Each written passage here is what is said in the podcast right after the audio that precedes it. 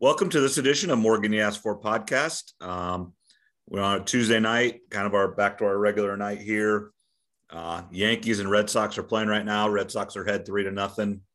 Um, go Red Sox. Uh, we've got several Yankees fans that we know that aren't real happy right now. And actually, it's just three to one. Um, Rizzo just hit a home run. So now it's three to one. So in the top of the sixth. So we'll go with that. Um, and I know we're going to bring Trevor right in. Uh, usually we do college and then the NFL, but uh, really the story um, of the football weekend um, was uh, Urban Meyer and, and, what he was doing in uh, Columbus this weekend and, and the, everything that's came out. And, you know, it kind of does go into college because for some reason, if he doesn't come back to Jacksonville, does he take the USC job? Um, so this is a this is a story that isn't just about the NFL. I mean, it really is impact. And I know it was a joke or whatever, but I did see on Twitter today, did uh, USC plant these people, plant this girl there to, to get him in trouble with Jacksonville, or Jacksonville doesn't want him anymore. So did Jacksonville plant this girl there and whatever? And, and, and I guarantee that's all jokes, but it is kind of funny because it does not seem to be working out in Jacksonville um, with him. Uh, players aren't happy, and they're really not happy now. Um, and then obviously there's lots of speculation of going to USC and everything. Um, you're kind of more the NFL expert and follow up on this stuff a little bit more than I do. But uh, Trevor, just give me your thoughts and what you're hearing and everything. Well, speaking of USC, they're paying off a lot of money for uh, some stuff that they had going on recently, a sex scandal, or I haven't even looked into it. But you almost wonder if they if they've taken Urban Meyer off their list of candidates for next year because of all this. As good as a college coach as he is, do you really want to bring him in? But going back to Urban Meyer, Thursday night after the game, I was thinking I'm going to come on the show here and say some nice things about the Jags. I thought they played good uh, for the most part. They've, they've gotten better each week. Uh, they they played pretty well for a while against the Cardinals the week before. This week, this past week, they went to uh, Cincinnati on a short week and had a 14 nothing lead at halftime. The only criticism I had that game is I thought that Urban Meyer made a mistake by not taking a field goal on fourth and goal before half to go up 17 nothing, three scores, and say he tried to go for it, got stopped. Uh, but really, that's kind of irrelevant at this point. Now it's about what went on. And I didn't realize until Saturday night that he was still in Ohio. I just assumed he flew, but flew yeah, back. He, he stayed in Ohio, and I don't know if that's normal. I have no idea. It's not normal. No, it's every uh, Mike Lombardi, in his 35 years of being in the NFL, being a GM or whatever he's done, he's never not seen a coach fly back with a team. All the players that I've heard this week, handful of them, they've never seen a coach stay behind. Even though Urban gave the players the weekend off and the coaching staff, I assume, they've never seen a coach not fly back with a team. And and Lombardi brought up a good point. It, it sets a bad precedent now because you just lost a game, you're 0 4, and you're not flying back with your team. You're, you're the leader of the team, and what's going to happen a few weeks down the road if you're still the head coach and a player or players want to stay behind somewhere in the city and you go no we, we fly back as a team. Right. He's he's got no hand now. Right. And it, it was a bad look. I i don't understand it and and another thing on that too is it's only the fourth week of the season so if urban maybe before that game or during the week or even after the game if he goes to his coaching staff and says hey you know we're going to give the players and the staff the weekend off because it's a it's a short week. Give them the weekend off. It's only week four. You're 0 4. This isn't week nine or 10. You need to be preparing for Tennessee. You've got three extra days there to to get ahead on them. So I almost wonder if Urban gave the the team the weekend off because he wanted it off, not because he thought the team needed it. Yeah, it definitely could be. Um, you know, and and you know, being you know, around, you know, college football and stuff and where we had different players and, and different timings, not like during the, during the season, obviously not. And obviously college football, you really don't have very many of those Thursday night in the middle of the season games or anything. Uh, but, you know, we would go, you know, like the Thanksgiving game was always one that was kind of weird the week of Thanksgiving because you didn't have school or anything. And if we played on the road and family was closer, uh, people didn't come home. but the coaches never. I mean, they always went home, and and Urban Meyer could have flown home, got on another plane, and flown right back to Columbus and been there later that night. I mean, if he wanted to. It's not even that that night. I'm not even worried about Thursday night. He should have been in the building Friday. Right. The players and the coaches have the Friday off. Right. There's still players coming in for therapy injuries. Yeah. He needs to be in there asking them how they're doing them. Uh, I know it sounds corny, but you know, thanks for playing, thanks for giving it all. Tap him on the sh- shoulder. I know it sounds dumb, but he needs to be in the building at least on Friday. Why those players are in there getting treatment? Oh yeah, because I mean, for someone that hasn't ever played football, if people don't understand how sore those guys are, every single one of them. If they played the night before, they are sore, um, and and ninety percent of them go in for some type of treatment, and it's not even for an injury. It's just you know get a massage to get the just everything out, just get a little workout in to get that lactic acid out and everything. Ninety percent of those guys are in there probably before noon on on Friday. You know, they would have got home really late. So, I mean, they're not going to get in there at eight o'clock.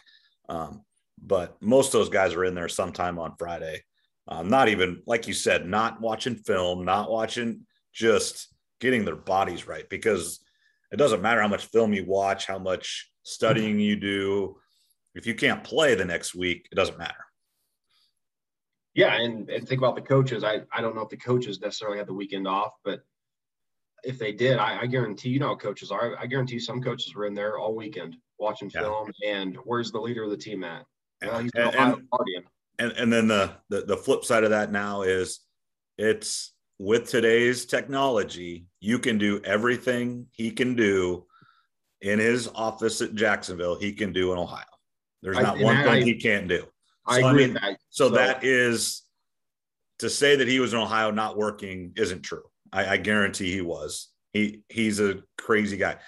The best story I ever had is is Dan McCarney came back to Iowa State and I was there and everything. And you know, he worked for Urban Meyer when they won one of the championships at Florida. And the day after they won it, they met as a staff and he said and he, was ready to go for the next year. Know, that's him and Nick Saban. They don't stop. They're 100 mile an hour the entire time. So to say he wasn't working, I don't believe that. Now, I don't agree with him not flying back with the team. And then again, getting on another plane, you know, he can have it hire a, a private, you know, the wheels up or NetJets or whatever. He can hire that. He's got plenty of money. Or I would almost guess he has a deal worked out with the owner of where he would get so many hours of private plane uh, plane use from the Jacksonville owner. You know, he would let him. That guy would own a plane. I promise you that. You know, and uh, because a lot of those college coaches do that. Uh, you know, and NFL guys, that's part of their deal is they get so many hours of private flight time because it is just so much easier not to go in an airport and not and just get somewhere faster. So that that is disappointing. But to say he wasn't working in Ohio is not true. I guarantee that. No, I, I agree with you. He was working, like you said. You got iPads, the phones, laptops. He can. Someone's gonna cut all the film down and send it to him. It just my my biggest thing was not flying back with the team Thursday and not being in the building Friday. Right. Now, Friday night or Saturday morning, if he flies out, that's fine. But he need to be in the building Friday because I guarantee I'd, I've almost willing to bet that Trevor Lawrence is in there on Friday watching film, and some players were, even if they had the day off. Oh, I, mean, I would guess so. Or and again, you know, they might come in, but I saw a thing with uh, who was it? I can't remember some quarterback, but uh, you know, he would get the playbook and he did it all at home. He didn't do any of it really in the office until when till practice. You know, you know they played Sunday. You know, Monday was an off day where you know he was working. You know, quarterbacks might be somebody that don't really go in and get therapy because unless they got rocked, they don't get hit. You know, their their bodies aren't sore unless they got a hit or something. Um, but you know, the, they have you know how many coaches and and interns and everything breaking down all the film and you know let's say they play at noon on Sunday, everything they need to go for the next week and for the week before is done by 10 o'clock that night. I guarantee it. no, yeah. And with technology, like you mentioned, there, there's a lot you can do away from the facility and you don't necessarily have to be there. It's just, I really think the coach should be there the next day. Like I said, those players getting treatment and, and things like that. But more than anything, before we get into what what happened on Saturday night, let's just do a little quick little timeline of of Urban Meyer. He gets hired by the Jags. A lot of red flags are coming up now when you add all together. Hires Doyle, strength coach. Yep. Gets a backlash. It's kind of like you got to know the temperature of the room. You had to know hiring him there was going to be outrage over it. It was too soon for Doyle to get a job, whether that's right or wrong. You just had to know that you're going to get backlash on that. So Doyle has to resign. Uh, come the draft, they draft Travis Etienne in the 20s. this is getting a little bit nitpicky, but they took a running back in the first round when they already had James Robinson. Travis gets hurt. That's not Urban's fault necessarily. Injuries happen, but you almost wonder if they should have took a lineman or a defensive player. Then move into May, they signed Tim Tebow. And what was that? Was that just Urban letting his buddy have one last chance at glory, live out his dream one last time for a few months? Didn't even make the team. And then Thursday night, skip the flight, hanging out with family. And we get into Saturday night, the videos. There's two different videos out there. We don't need to get in too much detail on here. We'll try to keep it PG 13. But I did think that, I don't know if you ever listen to Clay Travis at all. I don't, but he's uh he does like a sports show on FS1 and he has his own show, Outkick the Coverage. And I listen to him sometimes. He he talks sports and then he really gets into politics. And usually right. when politics, I turn him off. But he was almost saying he cannot stand Urban Meyer. Like he really does not like the guy. But he's like, Am I the one that's going to have to calm everybody down and say what Urban was doing that night? You don't just, he maybe he doesn't deserve to be fired over that. Again, and this this is I was listening to talk, you know, I listen to talk radio every day out of Des Moines, and they were talking about it, you know, yesterday and today is there's really only one person he needs to apologize to, and that's his wife. Because what he did isn't, there's no, nothing, no rules. morally, really, it's not. Right. But there's no laws being broken. There's no, I mean, there's, you know, nothing is really wrong with what he did except for moral, you know, and, and that video is what the video is. And whatever you want to say about it wasn't really that wrong. I don't know, you know, and, and, you know, kind of some funny things you see out of that is everybody has these brand new phones and everything, and, and every video is grainy as heck. you know, it's like what I mean, everything you have now is in 4K or HD, and this video is grainy. It's just kind of funny. It was um, kind of blurry, but he he was speaking like you know everyone's calling for Urban Meyer's head, which is right. kind of the world we live in right now. But he's like, what about uh, Deshaun Watson? He's got 24 cases against yeah. Yeah, this isn't that deal. He's, I mean, he's but he's still eligible to play. If the Texans right. want to play him next week, they could. Right. So what Urban Meyer did was, yeah, morally wrong. It's not a good look for head coach, especially four games into a losing season. But I mean, this isn't like defending him necessarily, but maybe we need to t- push the timeout button a little bit. Like, okay, yeah, it was a really bad look. He's has to be the most miserable person. Oh, his life America. but, like so I mean, there's a difference between what's morally right and wrong and and legally. And I know there's rumors coming out that the Jags were looking for clauses in the contract to get out of it. Uh, and right before we got started, I tried to find out what his contract is. I, I couldn't get it. Yeah. Find it because you know Google's blowing up with all the news, and but I believe it's a five-year deal. And then Silver came out with reports that uh, he canceled a uh, meeting on Monday, team meeting, and some of the players supposedly thought he was too scared to address the team as a whole. And then he he addressed position groups, linemen, D backs, quarterbacks individually. He went around and did that and told his side of the story. And it, it sounds like he wasn't owning up to it. And as he was leaving the rooms and players were just laughing at him. And if he if he's really lost the, the locker room like that, it, it's done. Right.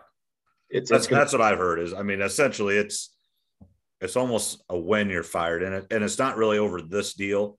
It's just a lack of everything. The combination of everything. Right. And, and you know and i said this in our group uh, text today but and urban meyer was really really good on tv on fox. He was really good. He was. And he, and he made awesome points and they had a screenshot of him you know criteria to examine for struggling teams. I mean it is just just one two and three Number one, trust issues. Well, he's got that. Yep. Number two, dysfunctional environment. He's got that. And number three, selfishness. He's got that. He's three for three on that. I mean, and and he's running that program and and you know, and you know, and I understand the side of it of you can't believe anything this guy says because you know his health was too bad at Florida, so he had to quit. And his family was important and everything. Well, two, three years later, he goes to Ohio State. Okay. Wins there. I mean, he wins everywhere. I mean, don't kid yourself. If, if this doesn't work out, this is the only place he doesn't win. And then, you know, three, four, five years at Ohio State, whatever it was, you know, his health is bad again and he has to quit. And it's his family and stuff. Three, four years out, now he's right back in it again. So you can't believe a word this guy says. I mean, and and that's not his fault. He he loves to coach and and I think he does burn himself out. I mean, I think that's just the type of personality he is. He goes 100 miles an hour, and you know, you're just wondering if he uh, he got in way over his head. And actually, I just watched uh, before uh, the baseball game came on was uh, came out about a week and a half, two weeks ago. Nick Saban, a Football Life, and it talked about um, him going to the Dolphins. You know, and he wanted to give it a try. And the reason he really left was his family. Um, Miss Terry, you know, that's how he, they call him all. You know, the thing with college football was, you know, the family, the wife and the family are big and are involved a lot. And I and I can be firsthand at this. Coach McCarney's wife, Margie, she hosted things at their at their house, and she was just super involved with.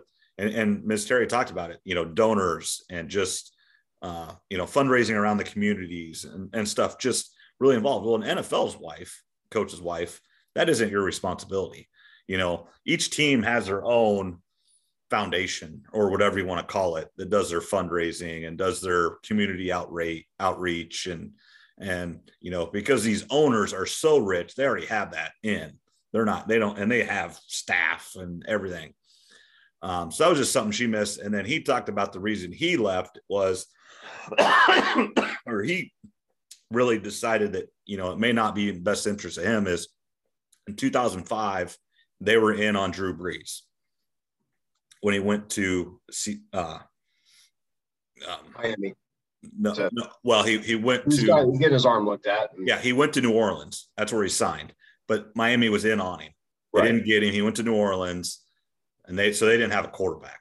Number one position, like he said, number one position in football. We don't have it figured out. They had to roll with Culpepper, didn't they? I think. Uh, yeah.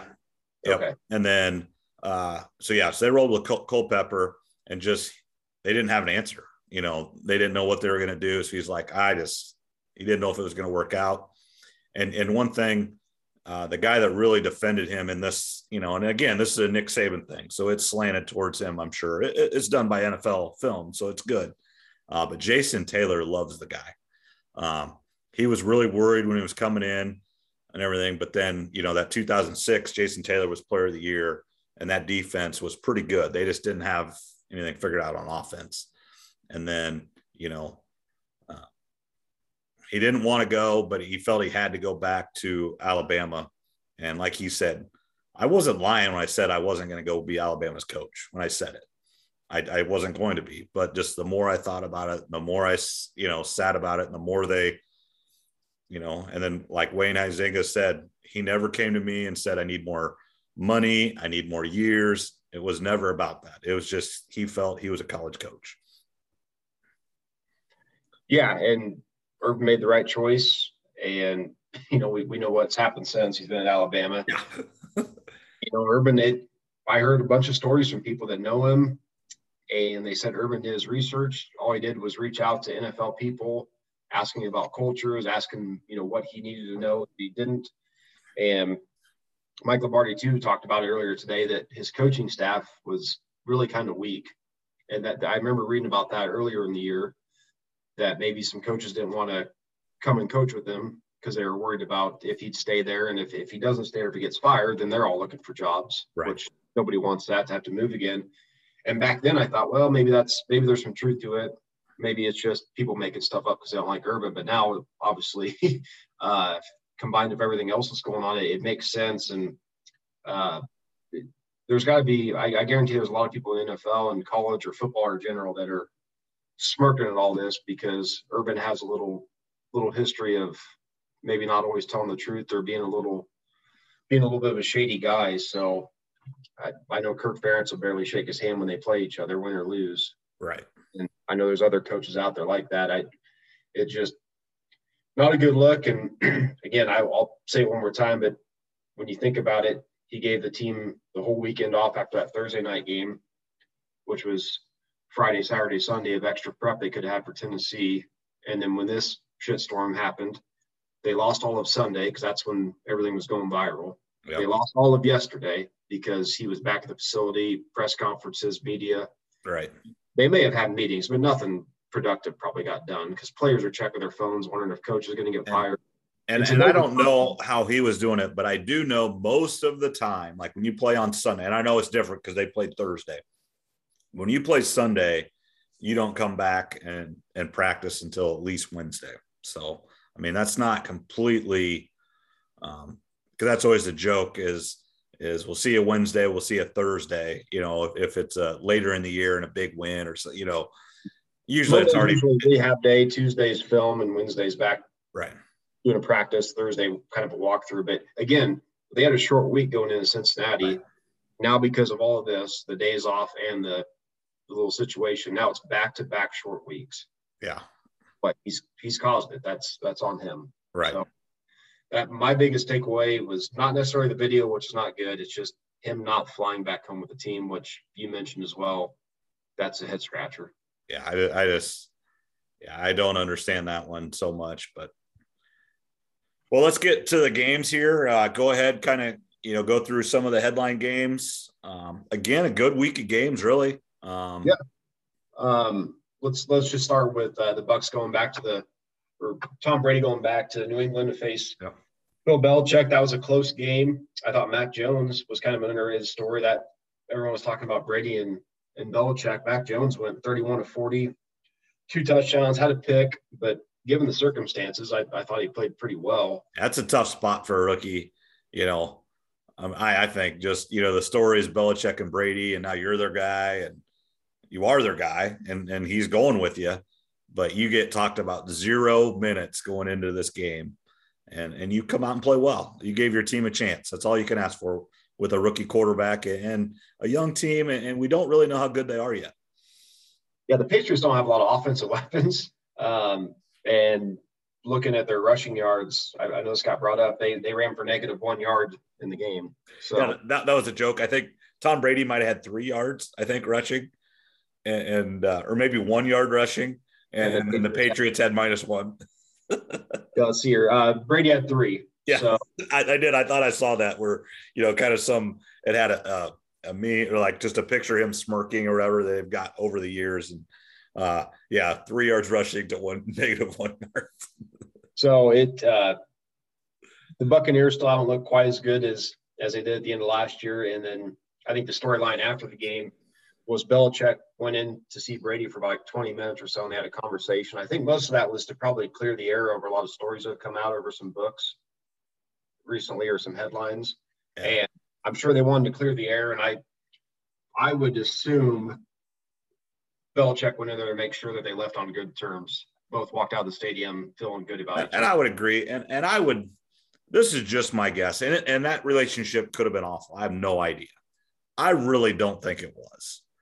I think. Yeah, I mean, could you look at that? You know, you saw the the meeting of him and Kraft. I mean, Kraft's the one that makes really makes those decisions. I know he, Belichick is a GM and does all this stuff, but don't kid yourself. If Kraft really wanted to keep him, he would have stepped in and said, We're keeping him, you know, or if, if Brady wanted to stay, you know, I'm not, I, I think it might have been Brady saying, Hey, it's just time for me to go, you know, not even, and then everybody just kind of understood it. And there may be a little hard feelings with that. And it was Ian O'Connor wrote uh, one of the books and he was on Cowherd's podcast and he did talk about that toward the end there.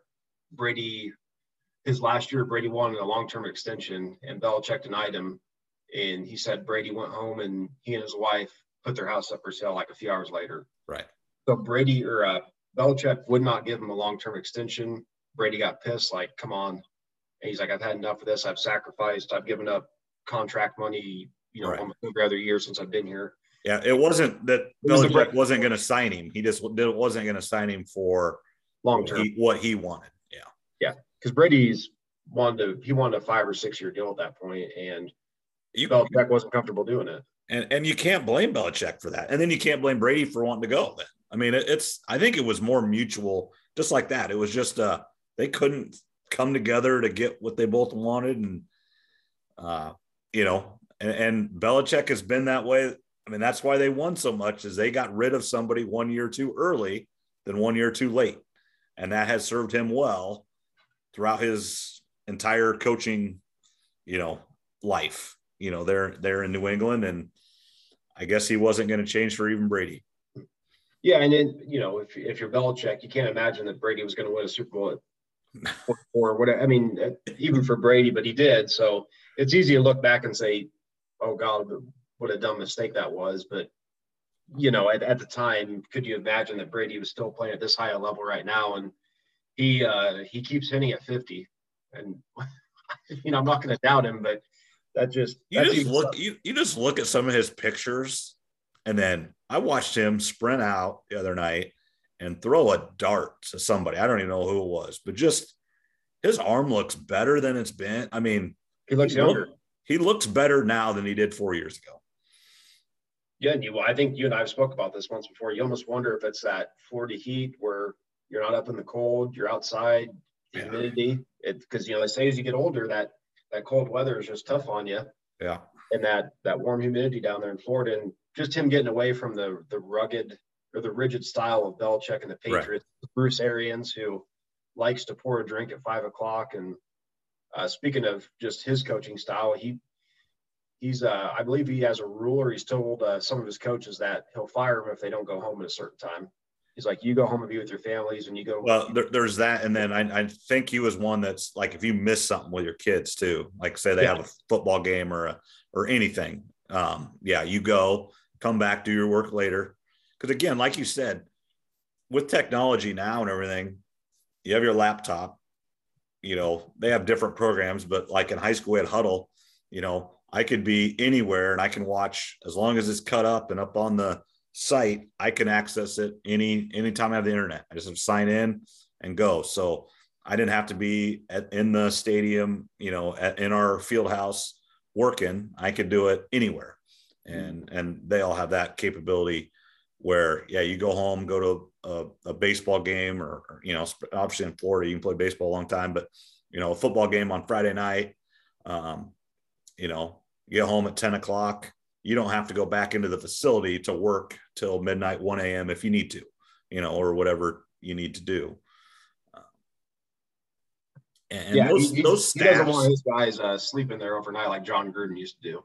No, and you know, and and I know some of those guys do that, but I I do think people are getting away from that a little bit because some of that is because there's so much bigger staffs now and computers can do so much you know uh more work than it used to be for you. Like you know you used to kind of have to like break it down yourself to get to do third and longs and to do second and tens well now you can just as long as information is entered which they got young guys and they got guys getting into just doing all that they can just plug that in say hey i want all the second and second longs you know from the last three weeks and it's up you know and, and that that's all it takes. It, it's it is amazing now. I mean we have that access at high school and i know they have it and even better um, you know and they get that all entered in and you know they can break it down by hash by time of game you know third quarter fourth quarter two minute drill. You know they can break it down a hundred different ways to get what they need. And and it just used to be a lot more time of just you know watching the film over and over. And now you can break it down uh, into 10 plays and you can watch that over and over instead of, having to go through 50 plays to find the 10 that you want. Yeah, I mean, back in the '90s, early 2000s, offensive coordinators, defensive coordinators, they had to cut their own film and they had to do the work a lot of times. right Uh, sometimes you'd have some young staff guys or some volunteers that could do it for you, but but you're right. Nowadays with computers, I mean, it's all you. You have people doing it for you, but once it's all done, I mean, it's instant. It's on your phone. well, on your, and I know, I know they're at uh, and Ottumwa there the last couple years. Actually, part of the program you paid for would give you if you sent their game film, and these guys, I guarantee these guys have no idea on football, but you would send the tape to them and they would be back Saturday morning by 8 a.m. broken down for you. now you paid for that. You know, we you'd always get like one game a year free. So we'd always take advantage of that. And then one year something got delayed or whatever, and they gave us the rest of the year for free. You know, and that saved so much more time because, you know, when I did the film breakdown everything, and upload everything. I mean, I'd be up till three, four, five o'clock in the morning sometimes. By the time I got everything entered, and then you try to sleep till nine or ten, and then then you know get into work or go watch football, whatever you're going to do. But uh, yeah, so that's where those long hours come in. But it just it isn't a necessity anymore, um, and it's just technology. Yep, technologies. There's good and bad. Uh, we saw the bad the other day when Facebook and Instagram went down. People were uh, honestly, I didn't even know for a long time. for a while. And and then I went to click on it, and it just didn't load. Which sometimes it just doesn't load. I mean, that's that's it wasn't like new to me. Right. And then I then I got on Twitter, and I'm like, eh, okay. I mean, it wasn't the end of the world. Facebook, I thought was kind of funny. Instagram, I would have missed because that's where I see a lot of my videos and mm-hmm. uh, stuff like that. But no, yeah, technology is good. It, like you said, it saves people a lot of time. And just looking at, you know, some of the other games that happened, uh, the Bills won 40 to nothing. They're rolling. Your Bears, uh, they did win over the Lions. Uh, Justin Fields, I didn't see much of the game or really. I didn't any see any of the game, but, you know, Fields played better, obviously. Uh, Montgomery had a big game and got hurt. He's out four to five weeks. Uh, that's kind of a, a, big loss for the Bears. Um, and, and Nagy just cannot get out of his own way, just cannot, and still comes back and says yesterday that Andy Dalton's our starter if he's healthy. I mean, just what are you doing? Well, and I, I know last week I said I don't like the quarterback carousel, but now I was, and I'm just purely looking at numbers. That's all I'm doing. I didn't watch the game, but Fields was 11 to 17, had a pick. Uh, the running game is working really good with Dave Montgomery and, and Williams. And it sounds like they're both. I think Williams is questionable. Montgomery's out for a few weeks. One thing I did notice though is that Justin Fields only took off and ran three times, right. which I thought I, I think that's a good sign because last week he got sacked nine times. Right. So it would have been easy for him to just take off every other play and try to run around. Um, but if if this team is without Montgomery and Williams maybe it's just best to let Andy Dalton take the uh, take the punishment. I mean, I, I know last week I said I don't like the carousel, the quarterback carousel, but maybe maybe Matt Nagy's on to something. I don't know. It's just it's going to be tough sledding for Justin Fields if he's out his starting running back and even his number two running back. Right. That's about all they've got going right now on offense. Yeah, it's it's not good. Um, so we'll, we'll see what happens there. I'm I'm rooting for Justin Fields. Uh, Cowboys get to three and one the score is not quite as close. First half was close. Panthers scored late, uh, but the Cowboys really dominated. Uh, they're in my top five teams this year so far, I think, which might surprise people. I think they might even be the second best team in the league right now with how they're playing. Browns squeak out a victory over the Vikings, 14 7. Baker played really bad. Uh, just looking at the numbers, he was 15 to 33, 155 yards, no touchdowns. The Jets upset the Titans. As bad as I was talking about the Jets last week, they uh, they come back and, and that's the NFL for you. you yeah, can, both both New York teams won in overtime for the first wins of the year. They did. Giants Giants got the upset too, and I know both those games knocked a lot of people out of survivor pools. Right. Uh, I actually had I had in Taylor Howard's pool, I had three picks in that, and two of them were Titans. But on Sunday morning, I had a bad feeling, and I switched them both to Buffalo. Well, that's good. Uh, I uh, feel pretty good about that because that would that would have sucked to lose two out of the three. Chiefs bounce back. Cardinals kind of dominate the Rams. Just getting into Cardinals there, I think they're the last unbeaten team in the league. Yep, they're only, with the Raiders losing last night. That was uh, the last uh, unbeaten now. I'm not fully bought into them yet, and what I mean by that is I, I think they're going to have a good record this year. They're going to go in the playoffs, maybe even the number one seed. We'll see what happens, but long term, do I trust their coach and their quarterback versus uh, Sean McVay? or Bruce Arians or the Packers or whoever. I just I need to see a little bit more out of them before I completely buy in. Uh, the Ravens beat the Broncos on the road. Teddy Bridgewater got a concussion. The Ravens, I don't know if you saw Vic Fangio and, and Harbaugh. Yeah, he was pissed. he Harbaugh. was pretty angry about it. Yeah, that's he was not happy. And if people don't know what we're talking about, the Ravens, with like 15 seconds left in the game, were three yards short of Yeah. going rushing for over 100 yards in 46 straight games or whatever it was. So they they were up uh, 23 7. There was no need to run a play, but they did. They got the record. And Vic Fangio had nothing but bad things to say about Harbaugh and the Ravens. Uh, Harbaugh kind of responded laughing. He's like, I thought we were all good. We had a good uh, little meet and greet before the game, and he's like, I guess we're I guess we're on bad terms now all of a sudden. So, and Schlereth was on the Cowherd show. Cowherd was out, but he's like, these two meet in the playoffs. He's like, there's going to be retaliation. Mhm. Broncos, that's that's something that people don't think about. So when you talk about player safety, Packers win at home, get to three and one.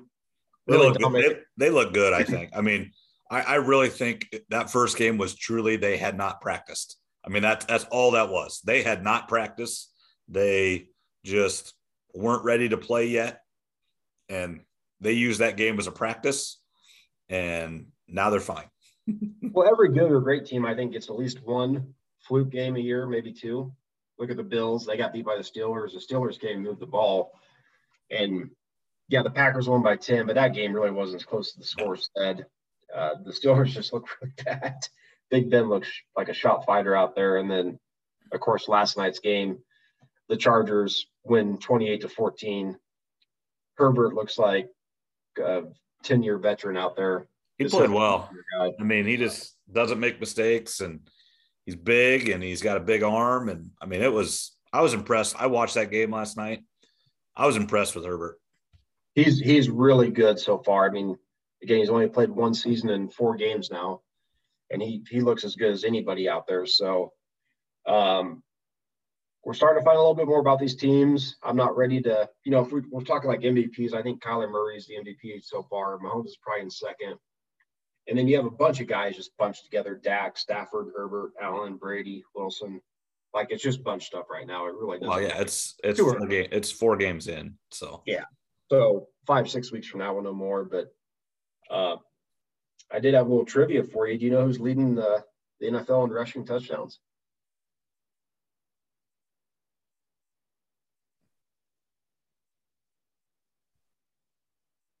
Brady, I don't know. No, not Brady, but you've you've got the position right, so you're on the right track. That's, I was kind of, I was a quarterback who snuck it in a couple times or Murray. I don't know. Sam Darnold, Okay. five rushing touchdowns on the year now.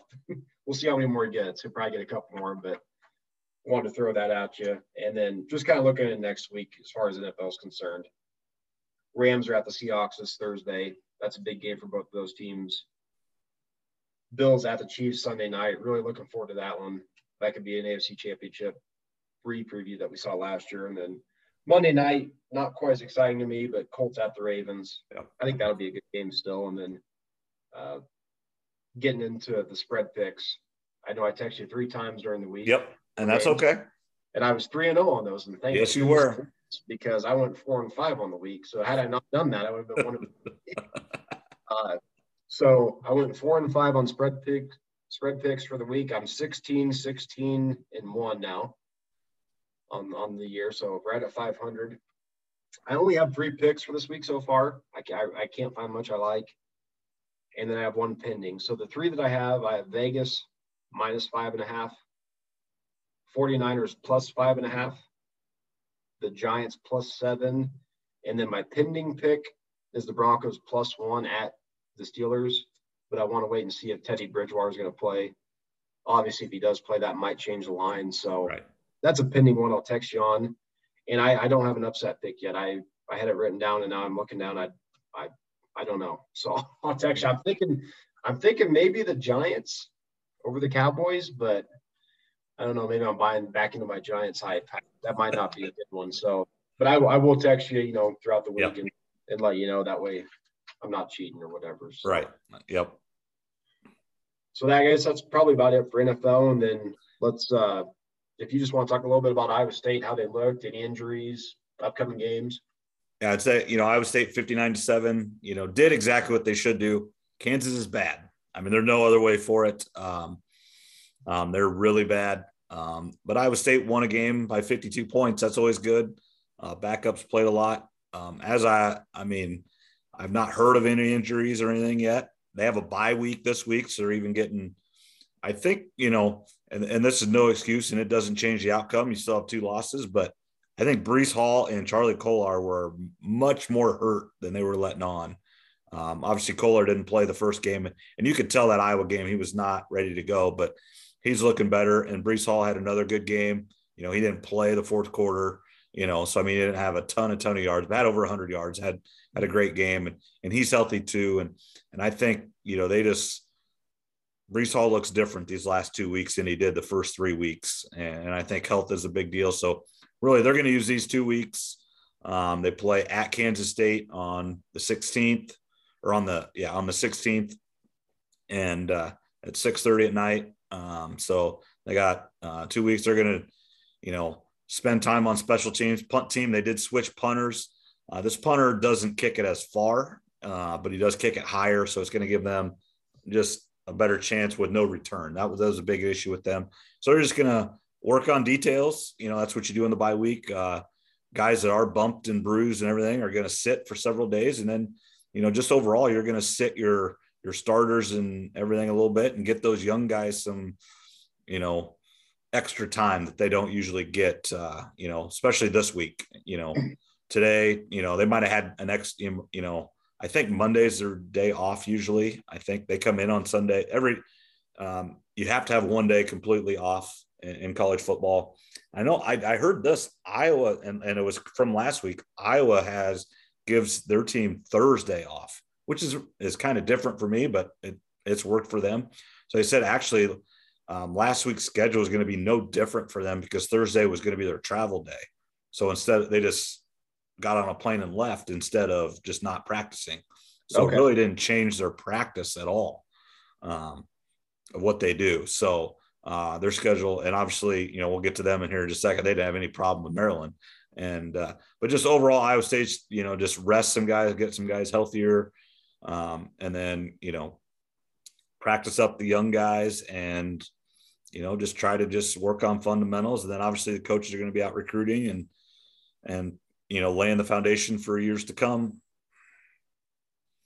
So I I knew it was a it was a butt whipping. I didn't see any of the game, just saw the score and to make a little bit more interesting because I know it's kind of a boring week to talk about them. They just they took care of business.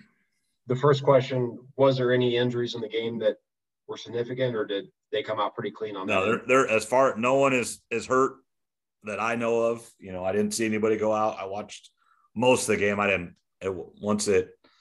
I watched about the first half, and then the second half, I watched just the last last 10 minutes or whatever. So it's just young guys, you know, in. Right. Um, but uh, no, not that, not that I know of. And not, I mean, I list, you know, I list all kinds of Iowa State stuff. So, um, well, that's good. You don't want to lose. No. And then, and, you know, and that's game you're supposed to win. Yep. And, but, you know, coming up, you know, obviously by week, but we'll talk about this more next week. But, you know, they go at Kansas State, home to Oklahoma State, and then at West Virginia three games you should win if you're one of the top teams in the Big 12. Um, you know, Kansas State doesn't look as good as they had been. Um, Oklahoma State is undefeated right now in the conference, undefeated overall. Uh, they're just outside the top 10, I think, in, in the polls. 12, I think. Yeah, so they're they're looking good, but now obviously two weeks, and I don't know their schedule off the top of my head. Um, and then West Virginia was looking decent and looking getting better, but then they got upset this last week by Texas Tech. So you know, if, if you want to get, you know, and we've talked about this, they still control their destiny to go to the Big 12 title game. They win the rest of their games, they're in. Uh, one loss, and now Baylor has a loss, which doesn't matter. But if you would have won the rest of them, you know, you would have won anyway. Um, but you know, their their dreams are all still there, and uh, so you got to start with one at a time. And Kansas State has not been uh, pleasant for Cyclone fans and Cyclone teams that go down there.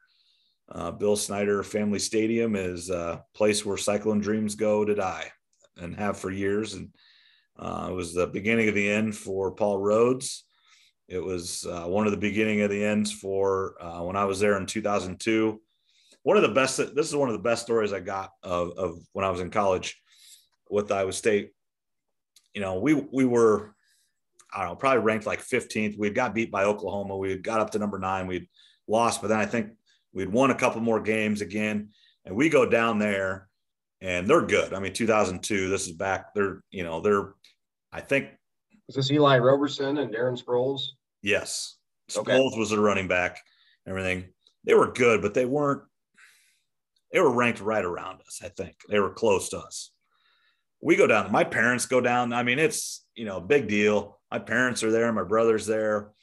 And, uh, we they come out beforehand. I'm up in the press box and this is when the new Star Wars were coming back out, like the the new old ones, uh-huh. and they have their Wildcat guy as uh, Luke, and they come out a guy dressed like Seneca because he's still in the Heisman conversation, everything, as Darth Vader, the bad guy, and they're playing Star Wars over the thing, and they got Luke just kicking his butt with the lights. I mean, they got lightsabers and cuts his hand off. You know, I mean, just all the stuff. Just one of the greatest things I've ever seen. And just and they kicked our butt. They beat us by like 40 points, and we hardly won a game the rest of the year. Well, I think they went to the Big 12 championship game that year. Yes, they, they may have. They may have. I don't know if they beat Oklahoma. Did they lose that game? But I, I remember they had Darren Sproles and Eli yeah. Robinson on that team. So, yeah, that was a talented team too, though. Kansas State. They were no joke right. that year, and as good as you know Seneca Wallace. Those, those were tough years because Colorado was really good. Nebraska was still really Nebraska was a year mm-hmm. coming a year off of playing for the national title, lose getting their butt kicked by Miami, but they still were. You know that was the first year we had beat them in forever, uh, but they were still really good. You know, Colorado was a top ten team. I mean, Oklahoma was coming off. You know, won the title in '99, played for a title in 2000. Nebraska played for a t- title in 2001. I mean, the Big 12 was was the deal then. I mean, there was no question about it. Yeah, Colorado used to be good. Oh yeah, it's. I mean, especially the early '90s. But yeah, it, it's fun. Yeah, they were really good in the early '90s. They were good again then. You know, they they kind of disrupted this whole thing. And in uh, you know, in 2001, they beat Nebraska, went to the Big 12 title game. Nebraska didn't even get to the Big 12 title game, but ends up playing for the national title, and that kind of got you know a bunch of things going for more of the I don't know, away from the BCS, you know, computers and more. I don't know what they've done. Got the football discussion. playoff committee, and I don't and whatever's going to happen next. But you know, really nothing more about Iowa State. Uh, let's go on to Iowa. Well, I did I did have one more question okay. for Iowa State. Um, let's throw Oklahoma State, Texas, and Oklahoma out of the out of the mix. What's one or two of the games that scare you the most, maybe on the schedule that could be a trap game or just something like that? Well, I, I think at West Virginia is always tough. It's just a tough place to travel. Um, you know, especially I, am a little less worried about that game now that they lost to Texas Tech. You know, I was just saying Kansas State's tough taste, uh, place to play. Um, and then I think a tough game is going to be depending on what might be at stake is that TCU game uh, the day after Thanksgiving. Um, you know, oh, that, that you, is a Friday. Yep. It's, it's, it's Friday after Thanksgiving. So it's going to be a weird week. Um, and you know you're coming off you you've played Oklahoma the week before. So say you're, you're you either beat Oklahoma and you're essentially riding high. You got you, everybody's giving you a high five, you, or you lose to Oklahoma. I don't know what's going to happen from here to there, and you have to win that game to get to the Big 12 title game, or you know you lost that game, you're out of the Big 12 title game you know, depending on what happens, and then that game doesn't really mean anything, but you still need to win it to get the best bowl game possible. I think that TCU game is is, is probably the number one trap game in my book. Yeah, I, I probably agree with you because obviously Iowa State the players are all on alert now. A couple losses, like it's right. Yeah, I mean, it, it's, either show up or mm-hmm. you know, we're no more messing around. So I agree with you. That that could be a, a potential big time game there. Like I said, if they beat Oklahoma, do they show up to play in that game to yeah, I mean, I mean, let's just say they run the table from now until then. You know, they win that game, they're in the Big 12 title game. They lose that game, they may still be in the Big 12 title game, but maybe not. You know, I mean, just depends on every, however, you know, how everything still else need to win it just for the bowl game. right. And that, and that's just what you want now. I mean, right now, you know, if, if they would, you know, if somehow they can, I don't care how many wins and losses they have, if they can get to that Big 12 title game and, you know, just looking big picture wise, you know, without going to the Big 12 title game and winning it, you know, to get to the Sugar Bowl, you know, you win the rest of your games, you lose to Oklahoma. You really need to beat Oklahoma, then lose to Oklahoma. Uh, but then you're still not in it because Oklahoma's not going to the playoff if they have a loss. Um, they just haven't looked good enough yet, unless everybody else keeps losing. Uh, Oregon's loss, you know, I, I, just don't see how they get into the playoff. I think that now. knocks the Pac-12 out, basically. Yeah, I mean, I just don't see how you can let them in unless you know you know. For me, two spots are locked up in the playoffs. Yeah, I, I, th- I really do think it's Alabama and Georgia, and then there is a big step down. And then two and, spots. I, and I'm not going to say that I was not that next best team, uh, but I just don't. I just think they're those two teams. And I, I know I sent this to our group chat, but uh, anybody out there, go to YouTube and type in SEC shorts and it's a really good one this week. I don't know. Did you watch that clip that I sent you, Trevor? I didn't. I've seen a few of them before, but I did not. See this one was good. It was uh, essentially it, Alabama and, and uh, Georgia got called into the principal's office and accused of bullying. you know, because yeah. they beat they beat undefeated teams, they beat ranked teams, and just destroyed them. And they essentially, and then there's some there's some truth to that. Oh, it is, and it's that's yeah, I mean it's because and it wasn't like they just won. I mean Georgia just absolutely destroyed Arkansas, which doesn't complete. Arkansas had played. Yeah, they were not where they're not the number eight team in the country. And Vegas told you with a seventeen yeah. or eighteen point spread that they weren't believers either. right. time. Yeah, and then you know, and that, it's still a stat of the day that Saban's never lost to an assistant. Is still mind blowing to me. I, I, saw they had they had all the pictures up. I, I, can't remember what the exact number was. It was like 20 or 30. I think it's 24 now. I think it was 23, now it's 24. It was 22 and now 23. It's right around there. But you know, and how many of those coaches are in the SEC and have been in the SEC and got fired? Like, you know, Will Muschamp has been at two different schools. You know, Dan Mullen is there. Uh, Dan Mullen's Urban Meyer, not uh, Saban. Uh, but yeah, Kirby Smart, who has, he's got the next best program, you know, but he can't beat him either. you know, the guy that might be doing the, the overall best job in the SEC is uh, Stoops at Kentucky. well, and at the end of, and you need to watch that clip that I sent you. At the very end, Kentucky, st- after he dismisses Alabama and Georgia, uh, those got the uh, guy with the Kentucky jersey walks in and says, "I heard you were uh, disciplining bullying, bully bullies and whatever." And the principal said, it's not you yet, you know, because they beat no. they're, undefe- they're, undefeated and they beat Florida. You know, it's not them yet, but considering what Kentucky has to work with, it's pretty impressive what Stoops has done there. Oh, he's done a great job. I they're mean, not going to knock off Alabama or anything, but what he's done with that, the history of that program, and just playing in the SEC, it's it's pretty impressive. Oh yeah, he's done a great job there, and obviously, you know, um, with you know his Iowa background and Oklahoma background with his brother, and and you know all those years there at Oklahoma when they were all three were there, and, and he kind of went off on his own a little bit. He was not there at Oklahoma like the brother was, and the brother was supposed to be the one that went out to Arizona to be the head coach and was supposed to be successful. I didn't um, like him, and and he didn't, and he come back to Oklahoma, and then you know he gets fired by Lincoln. You know, just wasn't working out, and you know He's it was probably screaming those, too much nonstop. Well, that and just it's time to move on from you boys. You know, I mean, that's really what it was. And, uh, but yeah, he's done a great job there. You know, he was at Florida State. Was he the D coordinator when they won it all? He under might have been under, under, Jimbo Fisher. That's a good question. I, I think he was, but uh, have to look it up. That, but he was at Florida State before he went to to Kentucky. So I mean, he he had not been at Oklahoma the whole time.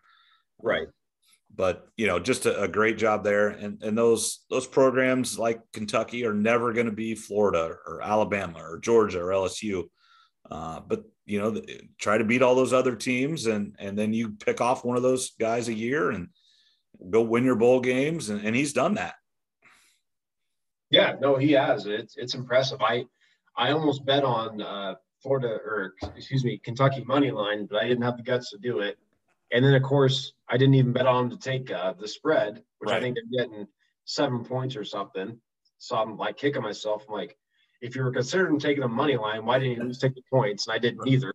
Right. But shows you that I'm uh, not a good gambler. So oh yeah. I uh, I lost out on that one, but I was kicking myself. I'm like, why didn't I just at least take the points? Because I thought they had a chance in the game. But right. Yeah, no, he's they've done a pretty good job. It, it's good to see. Like I said, college football this year is kind of fun. Uh, we got we got some different teams in the mix. I really, I'm really hoping that maybe Cincinnati makes the playoffs just to have a different team to give, just to add some life to the playoff. And I know that they, if they play Georgia Alabama, they're probably going to get. I think anybody gets smoked, but I think since that win at Notre Dame is different win than most of those teams that are you, you know Central Florida didn't have that win under on their resume going into the the playoff selection. Right. Most most teams have not went into one of the powers and beat them. You know, the one year Houston be, did beat Oklahoma with uh, Tom Herman beat Oklahoma, but then they ended up losing later in the year, so it didn't matter. But they had that win that could have got them there. Uh, that's what you have to have when you get that opportunity. Um, you got to take advantage of they did. And you know, and, and overall, you know, future Big 12 teams, Cincinnati and BYU, both top 10 teams. I think I heard the stat, and I, I don't know if it's true. I again, it's one of those things I forgot to look up before we got started, but I heard that BYU's won 17 out of last 18 games. I don't know if that's they only lost one game last year, and they're undefeated this year, so it's probably so true. It, it's something like that. That's pretty impressive. So BYU, Cincinnati, they're fighting for the uh, the little guys, I guess you'd call them, uh, which is good to see. It's good to see these different yeah. teams. They're, they're little well, they're little guys for now, but they're really not little guys now, and they know it. No, and and you know Iowa, Penn State. Yeah, let's talk. Let's talk about that. That is a huge game, and you know, really, the storyline is the game, but then the other storyline is game day not going there, and that is a whole political um, ESPN, SEC, that is just the power of college football saying heck with you to everybody but the SEC and ESPN network. That's all that. So I once I saw that game day wasn't going there, I was just kind of like, screw it, whatever. I really don't care what the reason is. Right. Is that was it simply? Do you think that because Fox had the game, is it just like ESPN going, well, these two teams are going to the SEC, and that's that's just where we're going? Yeah, it's if this game, you cannot tell me that if this game wasn't on Fox at three o'clock, whatever, three thirty, whatever it is, if it was on ABC at three thirty, it would have been a game day, guaranteed. Well, it they've is, been, it how many times have they been to this Texas Oklahoma game? 10, 12, 15 times? I don't know. I mean, they don't go every year, but I mean, every other year, probably a lot, a lot of years they do. And uh, every other, but a lot. Yeah, I get what you're saying.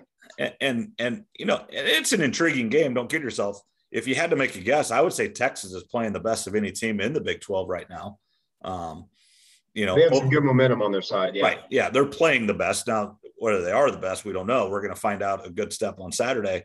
Oklahoma doesn't look great, but they are still undefeated and still ranked sixth in the country, you know, and, and have everything, you know, again, if you win, you're in.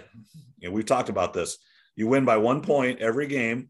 If Oklahoma is 13 and 0 on December 5th or whatever day, they are in the playoff with what's happened so far in the, the year. I mean, with Ohio State losing, you know, Oregon losing now. I mean, so now you really only have you got Alabama, Georgia, um, the, ACC, spots, like the ACC is out. out. The Pac-12 is out now.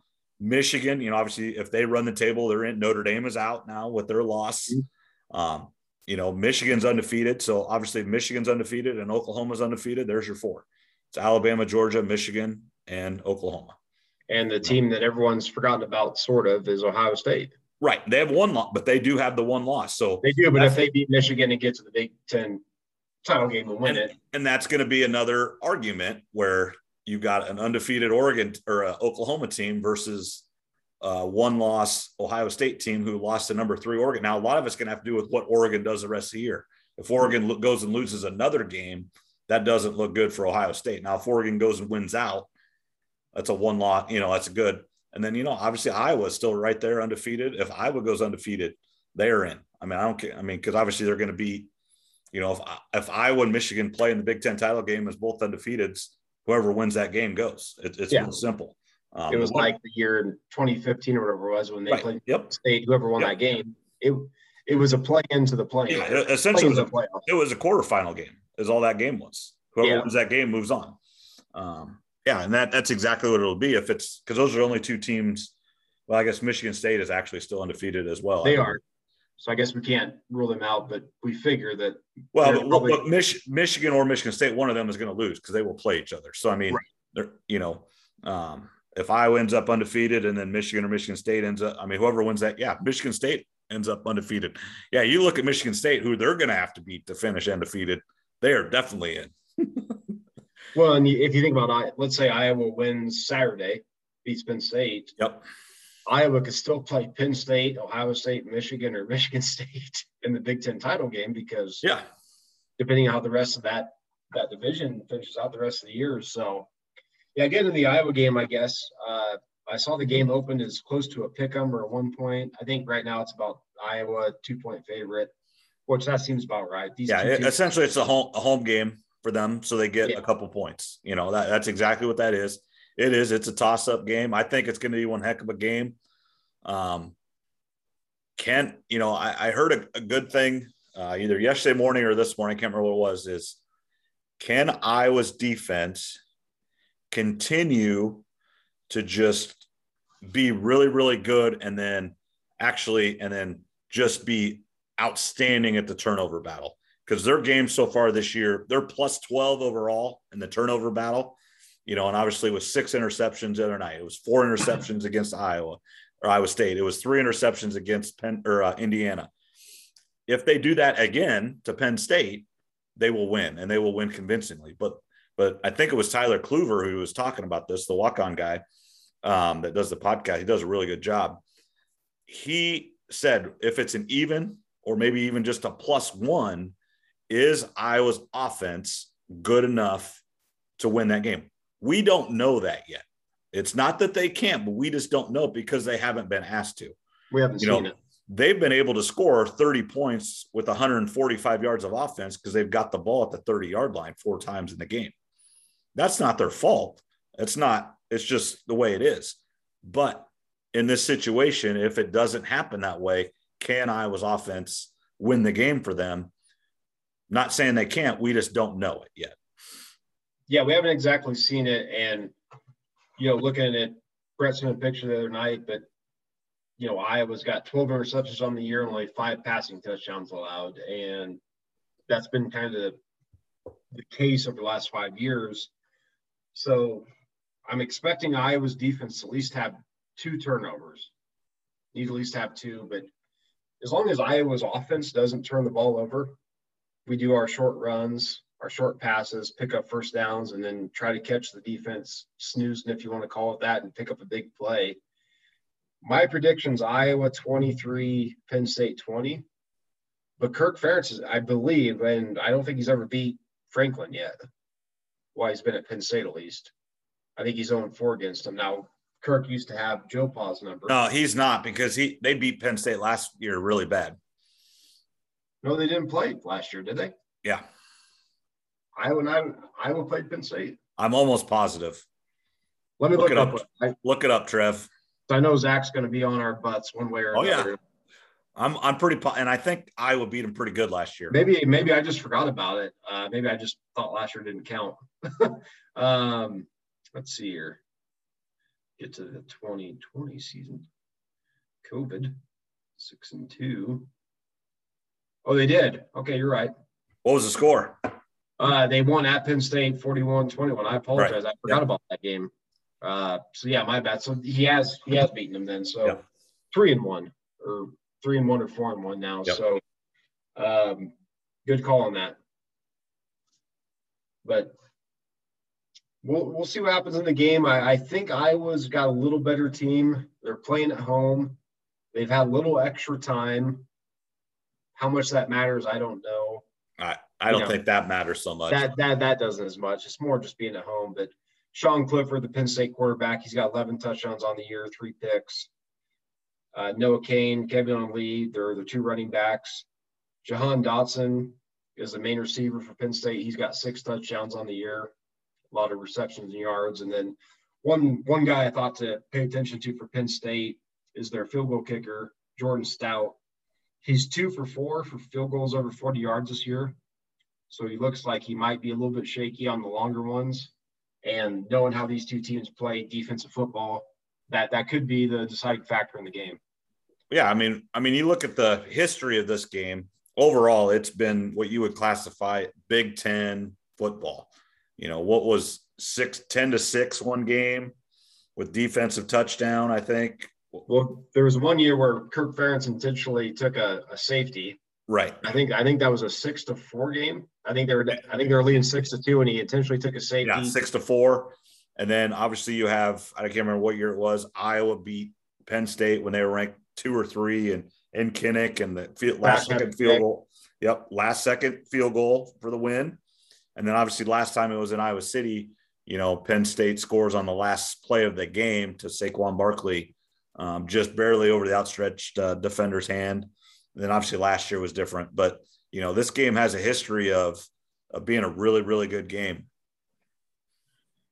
Yeah, and I'm, I'm glad you brought up last year because I totally forgot about that game. I don't know how I missed that, but I did somehow. Um, but these these games are typically always really good ones, and you know, it, Penn State versus Iowa was probably my favorite Big Ten matchup. I know Zach likes the Wisconsin one. I I can agree with you even because that's that's always a fun one. But and you know, with with Kirk being from there, you know, Western Pennsylvania, their area, and so and they recruit a lot of guys from that area. Uh, so that's just it's kind of it's a big game for him. It is a really big game. This is probably one of the top two or three biggest Iowa games that I've been alive for. I'd say the Orange Bowl, a couple of the Orange Bowls, the Big Ten championship, and this with. But and they said, you know, obviously this is the biggest game according to rankings. You know, um, since number one versus number two in 1985 against Michigan. When Iowa was number one, Michigan was number two in 1985. Um, and then, you know, like the, the 2015 game essentially was a quarterfinal game uh, for the playoffs. And, and I don't remember what they were ranked. They weren't three and four.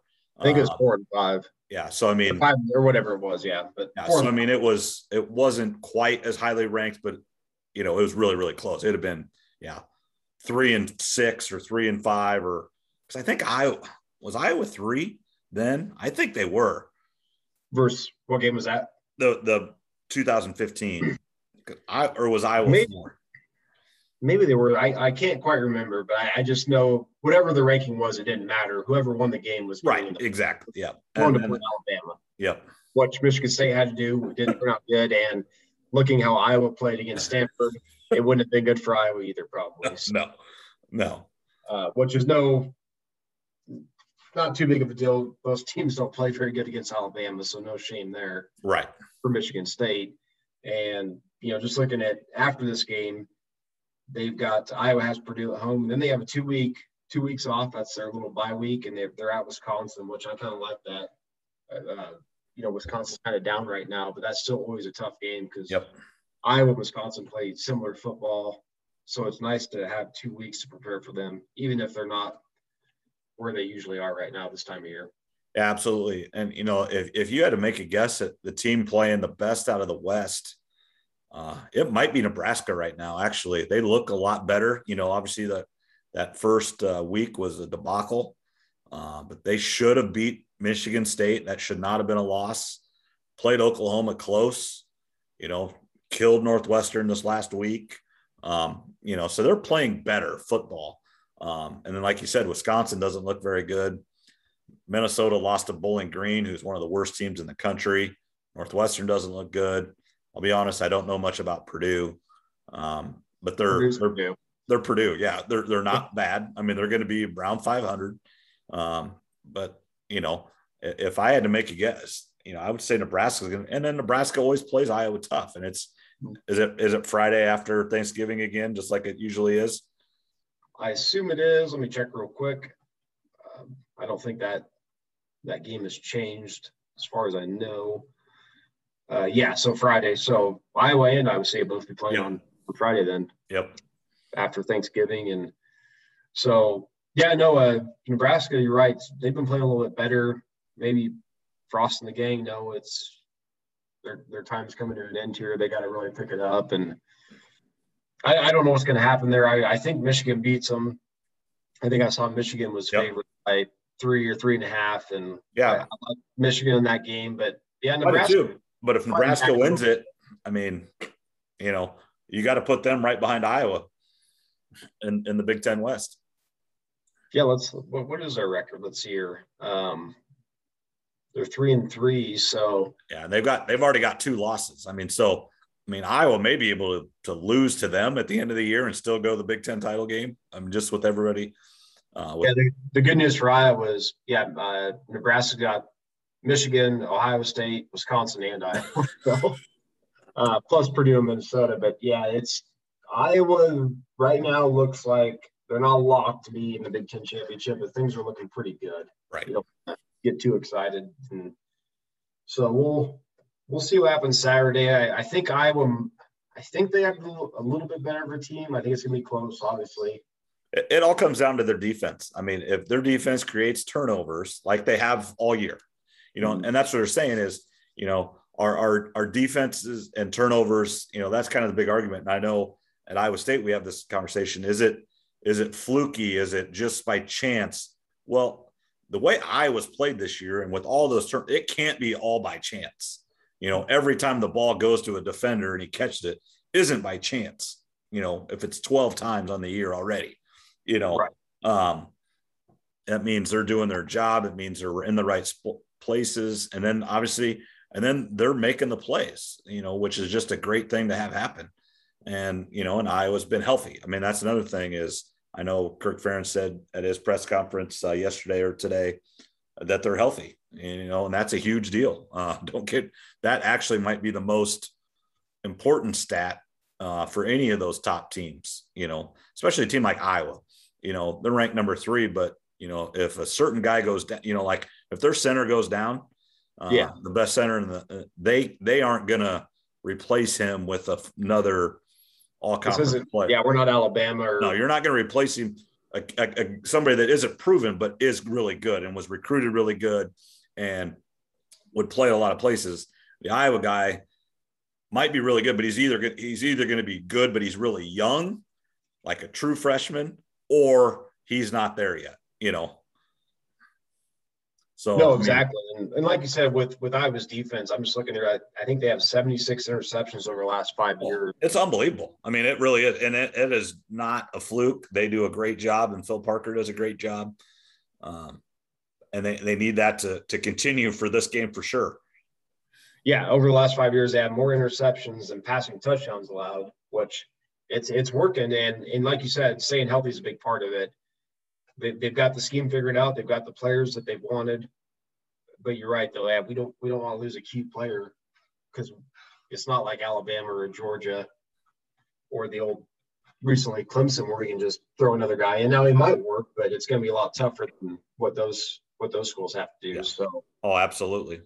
No, I the only complaint I have it's not even game day. I just wish it was a night game. I wish it was. It, it would o'clock. be cool if it was at six o'clock, but that's, that's my only complaint. I know game day's not going to be there. It's like all right. Whatever. Now they do have the the Fox game, you know, so so Bob Stoops will be there, so that'll be a big deal. So they're gonna they'll have a good story on that with Stoops and the Stoops family being an Iowa guys and uh, coming back, and so he should get a good you know, and, and, that's what people don't understand is I think Bob Stoops has that job if he wants it, but they did want to go interview Ferentz or interview somebody else. And Stoops said no. So then he took the Oklahoma job, or he didn't like that. You know, I wouldn't, it wasn't like he told him no. You know, he said, you can't do that. I think, uh, I think Bowlesby was the AD at the time. Um, wanted to interview some more people, and he said, "No, you either offer it to me now, or I'm going to Oklahoma." And they didn't and obviously it's worked out really well. Now it worked out for Bob Stoops too. So you can say it worked out for everybody involved. Stoops was won a national title and played for all kinds of conference titles and everything. And and Kirk Ferentz has done just unbelievable things at, at Iowa. Uh, you know, the best coach in Iowa history. And, and I really don't think it's close. He's, he's done more than what Hayden Fry did, more consistent. Um, you know, but uh, than even Hayden Fry did. So, and, and I think he has the most wins, and he'll have a statue up outside that stadium whenever he wants to call it quits. Yeah, the whole Bob Stoops situation that was before my time, so you you probably remember that. Yeah, that's when I was in college. So I mean, I not that you know you're that much older than I am. It's just before I paid attention to all the coaching maneuvers and things like that. But no, I I hope Iowa can get the win, uh, keep the streak going, and and just kind of looking at my phone here, I see it's the top of the eighth, and the Red Sox are up six to one on the Yankees, which I know you're happy about. I don't mind seeing it. Yankees losing, so uh, we we kind of covered Urban Meyer's mess. He's uh, it's going to be a tough week for him. Not a tough week. It's going to be a tough year for him. And I'll just end with this: if if Urban Meyer can survive this season as a Jags coach, if he if he goes all 17 weeks, and he's on the sideline week one of next year, just give him coach of the year for the and that he's going to have to walk into every stadium every week, even his own stadium with fans yelling. You can imagine what they're going to. Oh yeah. If he survives this, if he has the guts to to stick this out, I'll have to give him some props for that. So, if you had to put probability on this, and I, I saw something that does he last past the bye week because they go to London and then they have a bye. I'm pretty sure. Does he survive that time? So their their bye's coming up. Yeah. I well, I'm I'm surprised he's still there right now. To be honest, uh, all day today I was like, boy, I, am just waiting for my phone to the Yahoo thing to go off and say the Jaguars have fired Urban Meyer. um, so he's got he's got two games. They've got Tennessee this week and Miami both at home, and then which I guess I don't know if one of those games is in London, but they got those two games, and then week seven is their bye week, and then they're at Seattle. So that, that Miami game must be in London. That that's probably the one. Um, yeah, because 7:30 a.m. I'm looking at here. Uh, I I don't know. Uh, the owner doesn't want to fire him because they they're, going to have to do a big payout on the contract. I, well, unless they can find, I mean, you would have to look at his contract and there most contracts do have a morality clause. I mean, there is now. You're still gonna have to pay him something. Probably not full payout, but it's not. It's not like what he. It's uh, not like what he like we talked about. It's not. It's not good what he did, but it's not the end of the world that what he did either. You know. No, it's just a combination and oh, it's and a, yeah. blowing up. But I, I, I don't know. I mean, given his past, it's easy to see how he just takes the easy way out here and says, "Oh, my heart's not in it. I got to focus on family. I I effed up by what he did." Um, yeah, I'd like to see him gut it out and just do 17 weeks of. Sure I'd like to, yeah, I'd like to see it. I, I think that proves something to his players, and then again, maybe he's got a chance to come back the following year. Maybe they maybe they play good at the end of the year, win a few games or something, and it's not as bad as we think it is. But I, I don't know. You start looking at Joe Brady, Brian Daboll, uh, Eric Bieniemy, future head coach. Was was, was Daboll the coach at uh, Buffalo for a while? Well, he's office coordinator still. I, I believe he's been there ever since they drafted Josh Allen.